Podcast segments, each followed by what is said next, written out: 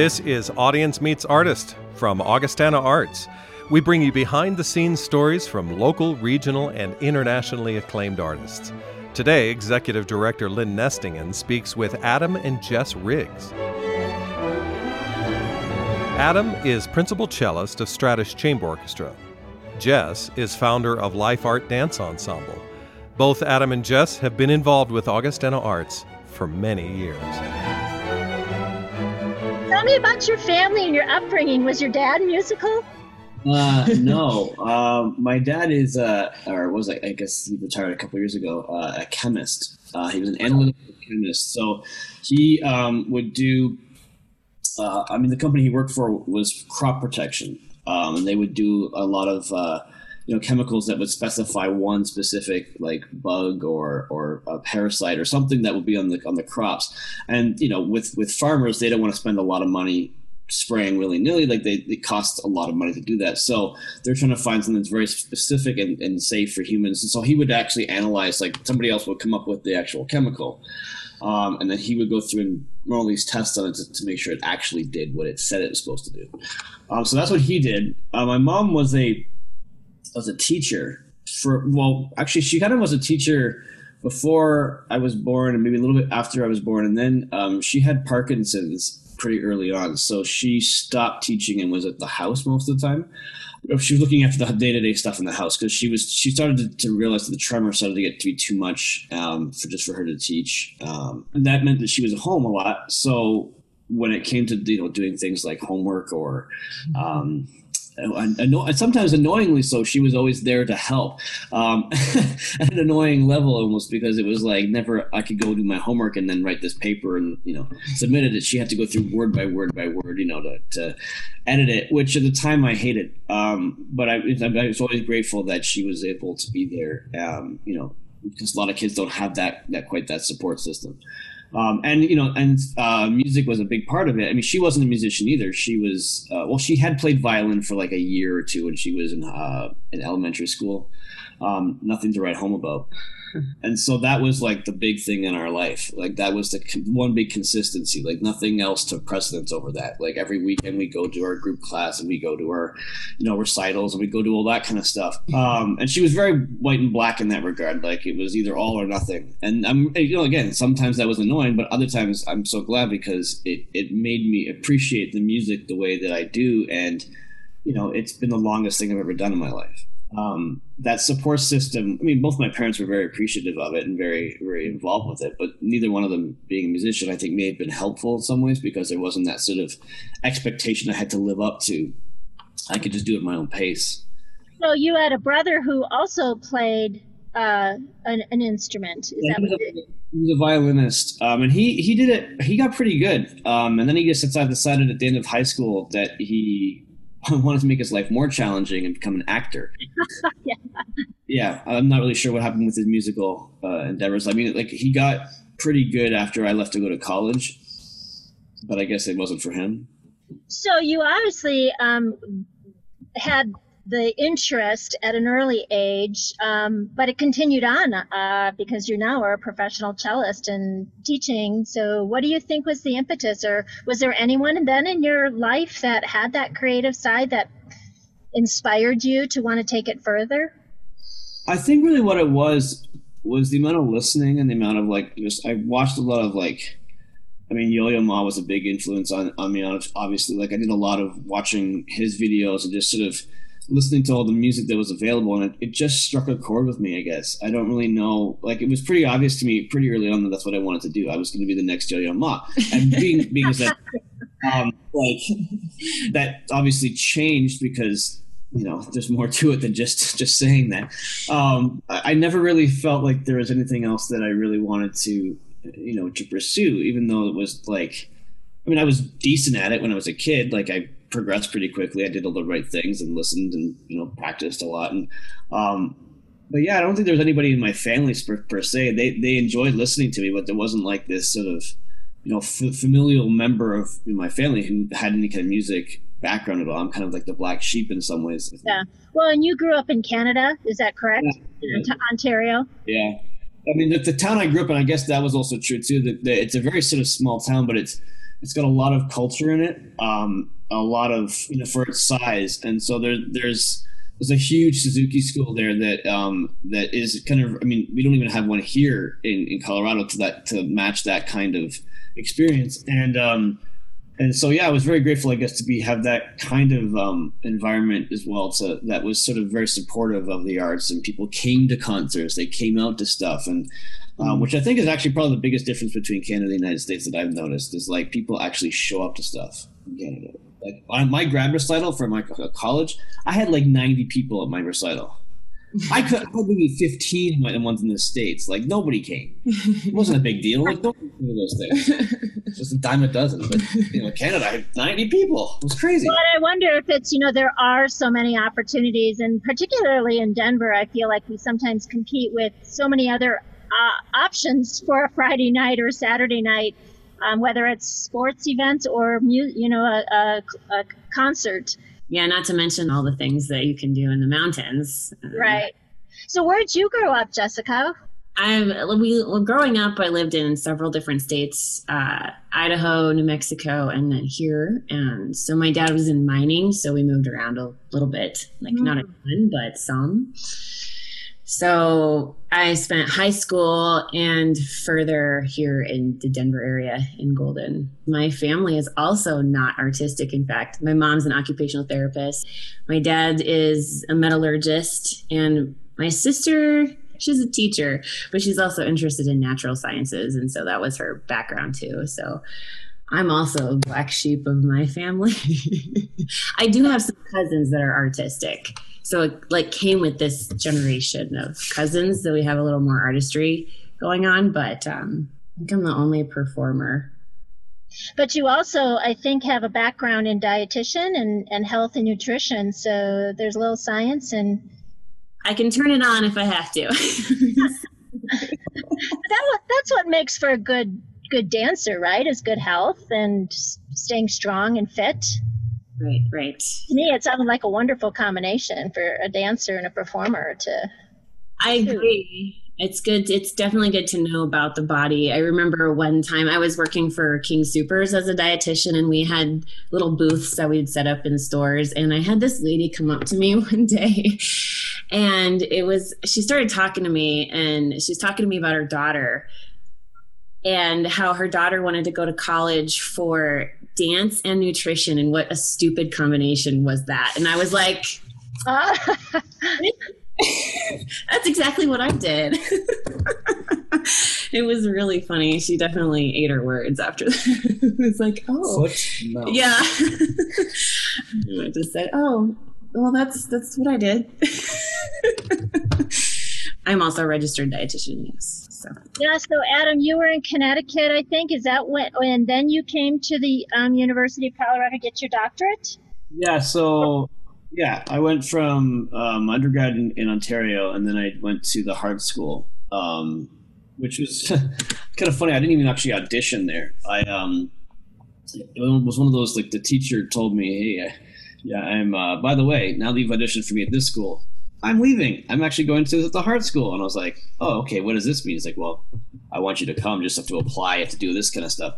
And then I had to do this really awkward interview after he told me that with the dean of the school, or the music school or whatever, saying, oh, this is all the great programs that's going to happen here. I don't even think the teacher had told the school that he was leaving at that point, so it was really awkward. I'm sitting there like, okay, I'm not coming here. But these guys going through, Mr. Tuttle does all this stuff, he does this and he does this. And I'm like, great. But then that was great. Because what was funny is I had gone through and really investigated every school that I had applied to for my master's, and went and visited the campus and went and visited everything, because I was kind of nervous about doing it. And then I was kind of just this leap of faith that I hadn't gone to that place, I should probably go there and see what it's like. But I really liked it, actually. It was a good environment to be in. It was nice to have a music building or music school that was its own building, its own, had a little more resources than its own library. When I went to undergrad, we didn't have a music library. It was sort of a section in the main library. And so Hartt had this awesome separate building that was the music library. But I think it was a great school, and it's, it got me into the, you know, into the U.S. schools a little more, because I always knew that I was going to do my undergrad in Canada, because it was cheaper, significantly cheaper. And my teacher at the time of my undergrad was teaching at the school I went to, so it was a nice sort of smooth transition. But I knew that my master's, and if I did a doctorate, which I ended up doing, I was going to be in the States, because there really wasn't too much. Like, there's maybe about five or six big music schools in Canada. There's like a plethora of them down here. So, yeah, I knew I was going to do that and come down here, and it was good. And then, so coming out to Colorado, Boulder for your doctorate, is that how you both met then here in Colorado? Or let's hear that story. Okay.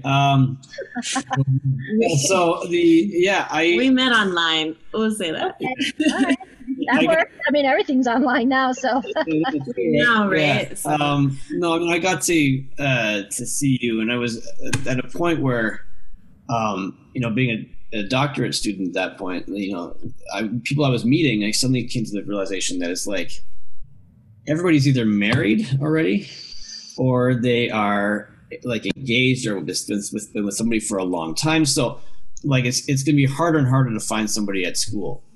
It's just not going to really happen. And then I was talking to a colleague at school, and she said, "Oh, I met my husband on eHarmony," and I was like, "Okay." And I had tried actually eHarmony when I was in Connecticut, and they got like one weird response, and that was it. And I was like, okay, I don't want to spend money on this. But she said, okay, I'll run your profile by me before you throw it up there. And then, just try it. So I said, okay, I'll do it for like 3 months. I'll just like, this is it. I'm going to just, if after that trial period is done, I don't find anything, it's done. And then she popped up like in the second month. And so, yeah. When I was working as a dietitian at that time for Volunteers of America with the older adult population living in subsidized housing. So that was who I came in contact with all the time. So there really wasn't like neither of us, so we don't go to bars. Like, that's just not what we do. So, yeah. Yeah, so we just needed that little impetus to get us actually to cross over. And that kind of was what it was. So you guys... connected, you went on a few dates, and when did you eventually tie the knot? Was it years later, or how long ago? A year and a half later. So okay. It's been 8 years now that we've been married. Yeah. In a couple of months, yeah. Yeah. So, of course we met, it wasn't that, I think it was like 7 months or something after we met that we got engaged, I think. But yeah, it was 9 months. 9 months. I can't count. Sorry. Close. Yeah. Close. Can't count as a musician, right? That's my problem my whole life. So, Jessica, you founded the Life Art Dance Ensemble, and congratulations, by the way, Everyday Hero in 2017. I saw that on there, and very, very impressed with that honor, and well deserved. But it sounds like since you were working within homes or areas that were low income. Tell us about the founding then of Life Art Dance Ensemble and how that all comes together. Well, it was kind of like, I guess, a bit of a perfect storm. So I was working, going into subsidized housing facilities and teaching classes, like a lot of different classes for the Volunteers of America, nutrition classes, Arthritis Foundation exercise program, fall prevention type classes. And the thing that I noticed is that people would just come, regardless of whether they cared about the information or what the class was going to be. They were just coming because there was very little going on otherwise, right? So there wasn't a lot of activities available in many of these places because the budget was just not high for that. And so that's kind of where the idea came along to bring performances into these locations. And at the time also my old dance teacher from high school offered up her studio for rehearsal, and then I had some dancers I knew, and it just kind of like came together. So I just went ahead and started it.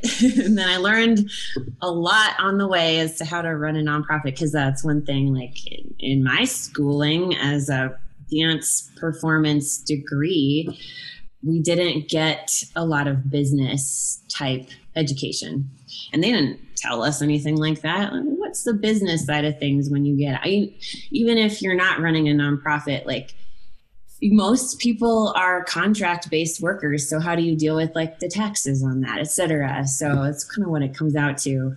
I learned a lot through the process. I know how to do it now. It just took, several years. It's 11, yes, it's 11 years old now. So crazy. Well, you both have that entrepreneurial spirit because, Adam, you have a studio, correct? And, you're also a photographer, sounds like. So how's that going for you right now? Yeah, the photography, it's non-existent right now. I've actually been doing some video work in the last little while more than photography. I've been sort of taking this pretty seriously and trying not to go out and see as many people as possible just because I, it scares me. So, but no, the photography thing like that's been like something I've always been interested in, and I've,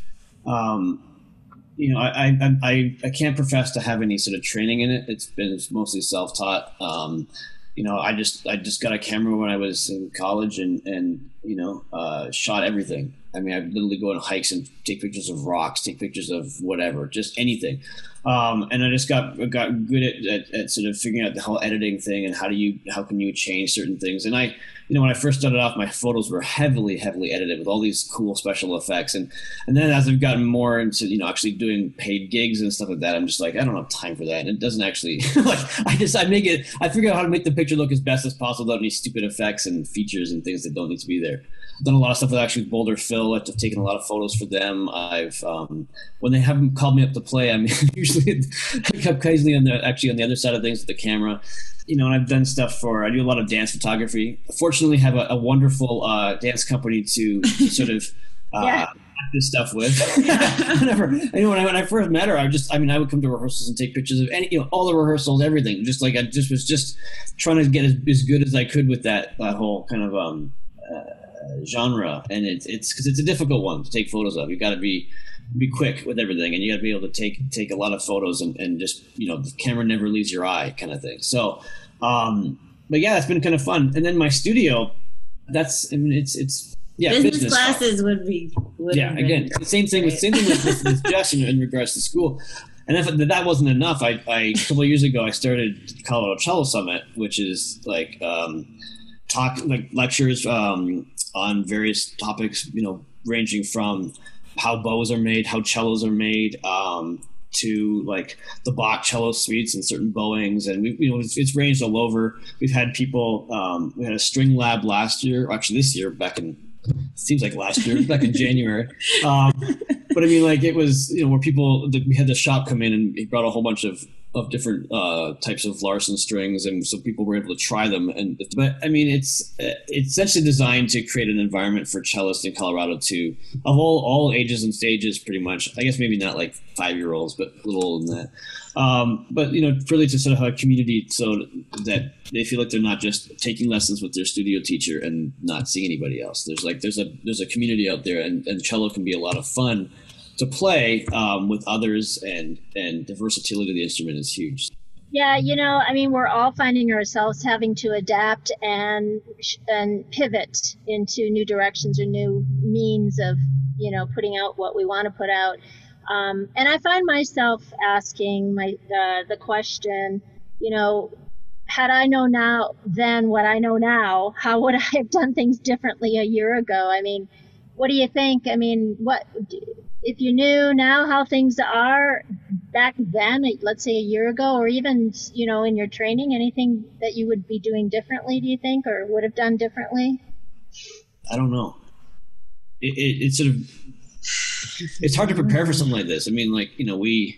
We saw, I was reading the articles in the news about what was going on in Wuhan when the first, started over there. And I was, they were talking pretty seriously about it, but, it didn't seem like it was going to make it over here, or if it did it, we didn't know how serious it was. And there was all this, so discussion, and I don't, you know, you, even if you know that thing's going to come, like, it's hard to sit there and say, okay, all the towns and all the businesses going to shut down? Like, that's something I never expected. You know, and so then you're being forced to figure all this stuff out. Right. So, well, I guess the answer is, like, for me, I would have learned more about technology like this earlier because it took us like a little bit to figure out how to make our internet connection stable enough that I can teach out of. I have a little she shed out back that we turned into a small little studio for me, but it's far away from the modems that we had to.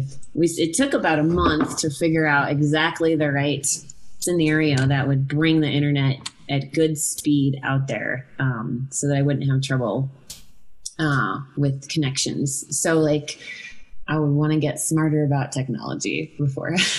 Well, we hope and can't wait for that day when things loosen up a little bit, at least, whether it's because of a vaccine before us or, you know, the pandemic subsides. But do you feel like perhaps there's some things that we'll retain? Like you said, Adam, we've learned a lot and we've got some new technology, or, you know, we put in place some things that actually have created a smaller world in a lot of ways, which I agree. I think that's a wonderful way, positive way to think about this situation that we're finding ourselves in. But now, you know, when we look to the day when things will loosen up a little bit, what do you see us retaining and holding on to, and just because it's working for us? I see, like, festivals. I see more live streaming. I see more access to things like that. I think what I think is going to happen too now is, instead of being live streaming being free, I think that people are going to utilize some of the, like, you pay for a concert ticket, but you don't have to go out there, or you can watch a concert, you know, like kind of like what the Berlin Phil's been doing for a while, but, like, you know, having like a whole like media wing to the each orchestra kind of thing, and so, or festivals or whatever, so that people can watch it from wherever in the world they want to, and they just pay a ticket, so that there's actually, like, some revenue being happening there. And I hope that, you know, again, it builds a bigger community with worldwide. You know, I think it's really cool when you connect with somebody from Europe who, like, you don't even know, and they just, like, say, "Hey, I watched your video. I love what you just did there," or, you know, "How did you do that? Do this thing with the camera? How did you, you know, with some of the videos that I put out?" And it's really cool that like, hey, somebody over in Belgium watched my video and asked me this question, and it's like, it's making the world even smaller, and I think that in some way is going to be a good thing for music, for arts. And if we can make tap the access, not just of our own town, but of, like, the country or the world, people to come and watch this stuff, I think that's going to be really great for funding and keeping arts organizations going. So I hope that's what keeps going with this kind of stuff. And I also hope, to a certain extent, that people realize that there's certain things we don't need to do to travel. Like, we don't need to travel everywhere for things. So we might actually have more time for our own families and our own personal lives a little bit more too with some of this stuff. I think that's been a positive for me in this whole. Yeah, where are our priorities? Yeah, where are our priorities and stuff? And you can still do what you love doing or what you're doing without having to, like, not be around your family as much, I guess. What are your plans for Life Art Dance, getting out to the community and to those populations that just so enjoy what you guys have offered? No, well, what do you should ask that. Right. Well, basically this year, all of the activity rooms that we normally utilize are closed. So we've done a window concert or two with other facilities. So, like, what that is you do about a 20-minute performance 4 times around the building, and they can watch out their windows. Basically, that's what there, you know, is live available, but we had this whole show around the Bach Cello Suites planned in May, and we actually just wrapped filming a few weeks ago for film version of most of the pieces. So we had basically finished everything but the preludes. We weren't going to dance the preludes for the first 3 cello suites. And yeah, all done. Costumes and everything. Costumes, like crazy 6-piece costumes that are deconstructible and have panniers and everything. Like all of that finished, and then COVID struck and we couldn't actually put a performance on. So we are doing a film version of everything that we can that's not partner work. So there's several pieces that were partner work pieces. So we just didn't do those. The Alamans, those are very much all about the hands and holding hands and stuff. So to keep the dancers safe while filming, we only filmed one dancer at a time, maybe two if they were really far away from each other. But we axed all the parts that were heavily partner based. But what we're going to do is we're about to start editing that together, create a DVD and a YouTube playlist that we can send to the coordinators, and they can disseminate it with their residents at these places, and they can like check out the DVD or access the YouTube link. That's what we are able to do right now with that. So, yeah. But that's the plans for the rest of this year. We have plans for next year that we're going to be very flexible with. I guess. Yeah. That's the hardest thing to do is like, do you plan for anything? Do you like when, because as performing arts, we're going to be the last to open up again. And like, that's just the nature of like, we get everybody into a small room and then they sit close to each other for about a couple hours. I mean, that's going to be the last thing that people are going to start to be comfortable doing again. So it's really hard to know, like, do you bother planning a season? Do you bother planning this? Like I mean, is it you're going to just work into it and find out that, hey, you know, nothing's gotten any better yet, we're still in this situation? Or do you not plan anything and then suddenly things get better and suddenly, oh, crap, we don't have a season ready to go. You know, everybody else is doing something. So it's, I think that this is from an artistic director point of view or executive director point of view too, is like, this is a nightmare. I mean, it's just hard to know what to plan for. Yeah, I've got like plans A's, B's, and C's, which I'm sure you probably do too. Like, if this, then that. Yeah. Yeah, but you know, I've been thinking about we as a creative soul and creative people, at least, you know, a lot of people have said it's hit the arts industry really hard, and it has, there's no doubt. But also, if anyone's going to come out on top with some new creative ideas, we're the ones, right? Because we've got that gene or somehow that savvy to be able to think outside the box. So I think it's really cool that like one of the first things that happened when this event shut down is a lot of the orchestras like showed, okay, Here's a video of us all playing this piece together. And it was like pretty quick after like everything started closing. Like the Toronto Symphony had something where they were playing like some piece, and everybody had sent in their videos and they had to stitched it together. And it was like, you know, here's a creative way of solving this problem. Here's a video of us playing this together, you know, for you. And like you just people are, you know, I guess when you've got artistic you lean artistically, you've got artistic vision, and you've got nothing to do because all your gigs are canceled. That's right. Yes, and then the dance film niche, I think, is it's exploding, growing hugely. Because that's its own thing, right? Dance film. So that's more than just filming dance. That's where the camera is the third, fourth, fifth, whatever dancer. Well, we have a lot to look forward to. So, so Adam and Jessica, I can't think of a better artist duo to interview to start our podcast series, Audience Meets Artist. I appreciate you guys taking your time to chat a little bit about your backgrounds and how you guys are surviving what we're having to all go through right now. How do people find you? They're interested in learning more about Life Art Dance and your photography business and studio business, Adam. Where do people go? Well, they can go to lifeartdance.org for Life Art Dance Ensemble. There's a pretty cool looking website there. Also for like my classes, and if you are interested in nutrition, I have a website called movementandmorsels.com. So yeah, it has all like lists all my the classes that I teach in the area as well. Yeah, and then I got really original with my websites, and it's adamriggscello.com and adamriggspictures, I think, .com. I should actually check that out because I do know this, but then I always question myself: did I choose pictures or photography? Which one did I? When I put this together like eight or 9 years ago, what did I decide? Adamriggspictures.com, you know, showcases some of my work. So. Yeah, and there's so much more that we didn't get a chance to touch on, like your involvement in the Boulder Philharmonic and the Stratus Chamber Orchestra and the collaborative work we've done with Life Art Dance with Stratus. So some really great things, but all of that, hopefully people can learn a little bit more on your websites, but track you guys down if they want to explore some creative other creative outlets. So thank you very much to both of you for taking the leap into this podcast world, and we'll keep you posted on when it's out there. And so I appreciate your time. Absolutely. Thanks for having us. Yeah.